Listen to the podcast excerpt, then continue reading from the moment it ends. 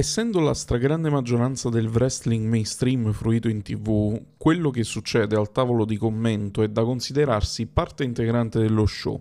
Eppure, il lavoro dei telecronisti spesso è sottovalutato. Io, senza nessuna pretesa, provo a rendere giustizia a chi lavora con cuffie e microfono proprio come me in questo momento. Io sono Mario Palmieri e questo è No Words Barred.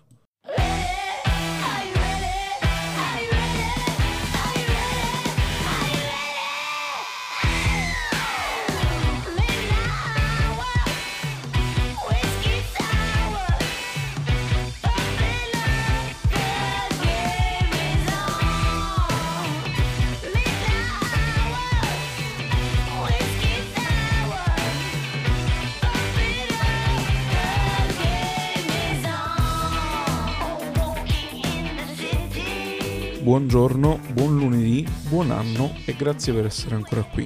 Nell'ultima puntata del 2023 ci eravamo lasciati con un episodio su come mettere over qualcuno e tra i vari metodi citavo proprio la telecronaca, ma in realtà il suo compito non si riduce a questo. Partiamo dalle basi. Chi c'è al tavolo di commento? Generalmente due o tre persone, ma possono anche essere di più. La formazione più frequente è quella in cui c'è un giornalista, spesso è tale solo secondo Kayfabe in realtà, uh, che fa il cronista, mm, in inglese play to play commentator, e racconta l'incontro mossa per mossa appunto. Poi c'è uno o due ex wrestler che fanno da commentatori di colore, in inglese color commentator, e sono quelli che generalmente mettono over qualcuno enfatizzando per esempio eh, l'impatto di una mossa o la differenza di status tra i partecipanti. Il loro commento è quello che è ritenuto un po' più tecnico rispetto al cronista e spesso è così perché mh, mm, comunque quelli bravi, i color commentator bravi, sono anche quelli che spiegano la razio delle mosse e qual è la parte anatomica che viene sollecitata. Questo per esempio lo faceva molto bene William Regal durante i match del Blackpool Combat Club, lo fa molto bene Chris Jericho a Rampage per esempio. E um, ovviamente questa formazione qui non è che sia uno standard, le eccezioni ci sono, soprattutto quando si tratta di giornalisti che hanno 30 anni oltre di esperienza nel settore e allora possono anche tranquillamente fare il colore. E, mm, quasi sempre comunque i telecronisti si schierano, insomma sono on character anche quando fanno la telecronaca. Quindi avremo il cronista Hill, il cronista Face e così via. E, um, alcuni esempi celebri di telecronaca di coppia al commento che posso fare, per esempio Um, quello che vediamo con Tony Schiavone che fa il giornalista, il play by play, e poi ci sono Taz e Scalibur che invece fanno i color, oppure um, per esempio Michael Cole e Corey Graves, stesso discorso. E anche lì vediamo per esempio Taz è schierato Hill, Tony Schiavone è schierato Face, Michael Cole è schierato Face, Corey Graves è schierato Hill, però poi in passato Michael Cole era Hill, quindi anche qui gli schieramenti cambiano di volta in volta. Comunque diciamo che di base c'è sempre anche questa divisione dei ruoli anche al tavolo di commento. E poi il lavoro di spiegare le mosse che fanno i color è molto molto importante, cioè, per dirne una, mm, quando io ho iniziato a guardare il wrestling, um, pensavo, per esempio la sharpshooter, sì, pensavo che la parte del corpo che sollecitasse la sharpshooter fossero le gambe, invece non è così. Poi ho scoperto che è la schiena e il busto che viene più sollecitato in quella mossa. Quindi questa cosa me l'ha fatta capire un ex wrestler, all'epoca se non sbaglio era proprio Taz, però era la WWE, adesso non, non ricordo bene. Però questo è un esempio palese di come sia utile il colore al tavolo di commento, chiamiamolo così. Come è strutturata invece la telecronaca a livello di storytelling? Allora, sostanzialmente ci sono tre atti, contesto, conflitto e soluzione. E questa è una cosa che mm, io ritrovo anche nel mio lavoro. Io lavoro molto sui social e questa struttura qui la ritrovo anche quando scrivo un post per i social per qualche cliente. E tra l'altro io proprio ultimamente ne ho parlato proprio con eh, il mio direttore creativo e abbiamo fatto proprio questo discorso qui Uh, dei tre atti di un post, che poi sono i tre atti di una telecronaca, i tre atti di uno spot TV, possono essere i tre atti di qualunque cosa. Però la struttura è abbastanza mm, simile in tutti i casi, ma perché è semplicemente una struttura collaudata che funziona bene. Andiamo a vedere però nel dettaglio come funzionano queste fasi. Partiamo dal contesto. Nell'avvio dei match, spesso durante gli ingressi dei wrestler anche succede questa cosa, il cronista fa un resoconto della rivalità. A volte lo fa mentre scorrono immagini di replay dalle settimane precedenti, questo succede soprattutto nei pay per view e questo lavoro è importantissimo perché dà la possibilità a chi sta approcciando il wrestling da poco o ai fan che non guardano lo show ogni settimana di riuscire un minimo raccapezzarsi, diciamo, a seguire la cronologia degli eventi. Il colore invece fa un lavoro più retorico, cioè mette enfasi sul lato emotivo della cosa, ricalca le fasi più cariche sotto questo aspetto cioè in pratica ci spiega perché questi due che stanno là e stanno per ammazzarsi l'un l'altro si odiano così tanto. Cioè il colore per esempio è quello che ci spiega come si è sentito Hangman Adam Page quando Swerve gli è entrato in casa, per esempio, per dirne una. Ma in realtà a modo loro comunque entrambi mettono un po' di peso sulla narrativa e se sappiamo ascoltare, possiamo anche fare qualche pronostico sull'incontro. Io per esempio, quando sento no, che mh, mm, al commento ci raccontano all'inizio del match di tutte quelle volte che il face è stato messo al tappeto da quella stessa mossa lì, io già so che durante il match Lil gli fa quella mossa e o la evita oppure non gli fa nessun effetto. Quindi, lo, cioè, insomma, se capiamo bene dove i telecronisti mettono enfasi, dove poggiano un po' più di carico emotivo, eh, capiamo anche un pochino dello svolgimento del match. Non che ci interessi, per carità, però è anche per iniziare a guardare le cose con uno sguardo un pochino più smart, diciamo così. Un'altra funzione che fa l'atto del contesto è anche quella di far presente una differenza di status. Per esempio, eh, parlando per esempio di status, mi viene lo status fisico in mente. Mm, tutte quelle volte che il Re Mysterio ha affrontato i giganti, eh, questa cosa, cioè, Davide contro Golia, eh, ce la ripetevano sempre all'inizio degli incontri, no? Oppure quando abbiamo un debuttante che eh, invece si confronta con un veterano, anche qui c'è una certa ehm, dinamica in cui eh, il telecronista rimarca la differenza di status e anche qui per esempio quando succede questa cosa io posso immaginare che a meno che non sia un personaggio comedy uh, il match non sarà uno squash, anzi sarà il veterano che spesso mette over il uh, più giovane o facendolo vincere o comunque facendogli disputare un grandissimo match. Quindi, ah, oppure ancora, per esempio, um, se c'è qualcosa alla presenza di un handicap, per esempio, che uh, condiziona in qualche modo uh, l'incontro, in genere eh, a svantaggio del face.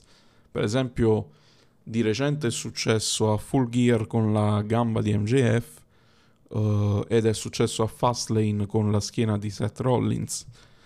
Quindi sono due casi proprio questi in cui uh, la parte del contesto viene esplicitata molto bene dal telecronista di turno che spiega guardate questo si è fatto male eh, è in queste condizioni non è al 100% quando si sente questa cosa in genere lo si fa per abbassare le aspettative sul face e quindi per far sembrare la sua vittoria molto meno ovvia, ma in realtà si sa che normalmente la vittoria di un face è sempre contro i pronostici. Poi c'è mm, l'atto del conflitto. L'atto del conflitto invece è quasi tutto cronaca. Cioè sì, ci sono chiaramente le tante sfumature, ma qua il lavoro del cronista è proprio accompagnare le immagini con la voce, mentre quello del colore è appunto mettere over il match, il feud, i wrestler.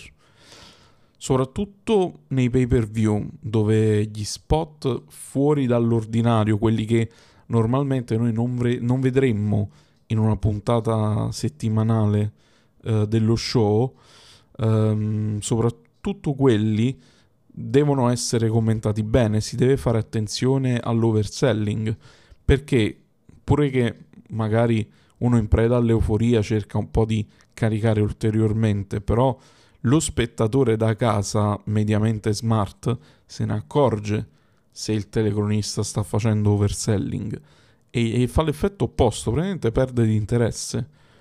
Cioè, se io vado a dire che un match tra due mid-carder è il migliore mai visto in quell'arena, per esempio, cioè è stucchevole, è proprio fuori luogo.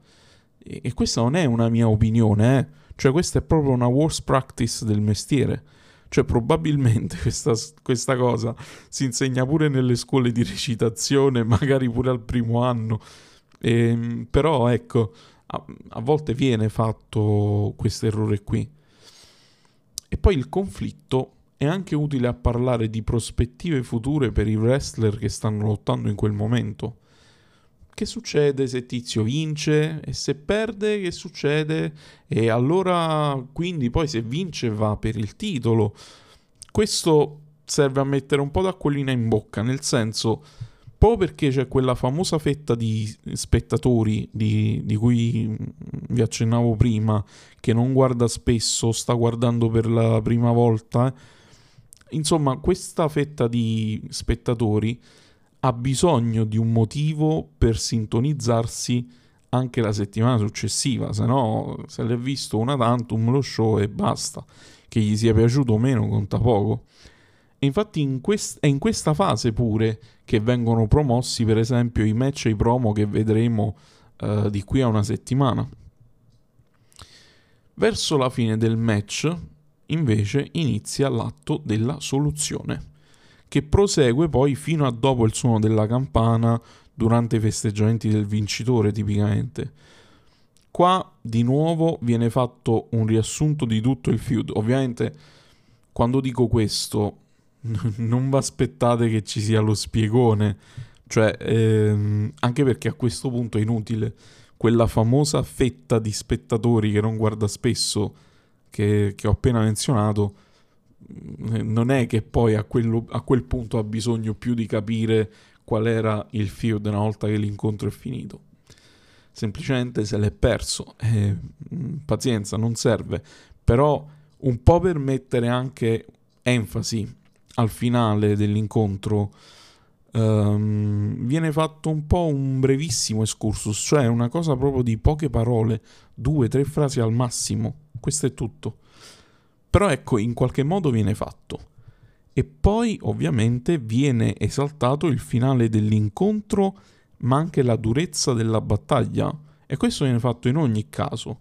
Viene esaltato per il vincitore, se è stato un match combattuto, quasi alla pari, e viene esaltato per lo sconfitto eh, se, se, invece si è trattato di uno squash, cioè quanto è stato duro lo squash, quanto è stata dura l'umiliazione che, che ha subito lo sconfitto.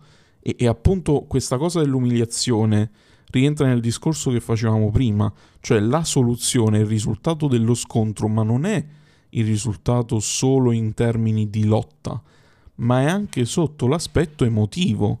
La parte che ha prevalso viene celebrata o disprezzata a seconda dello schieramento e questo è tutto, tutto il lato emotivo questo. E quando questa cosa viene fatta, no?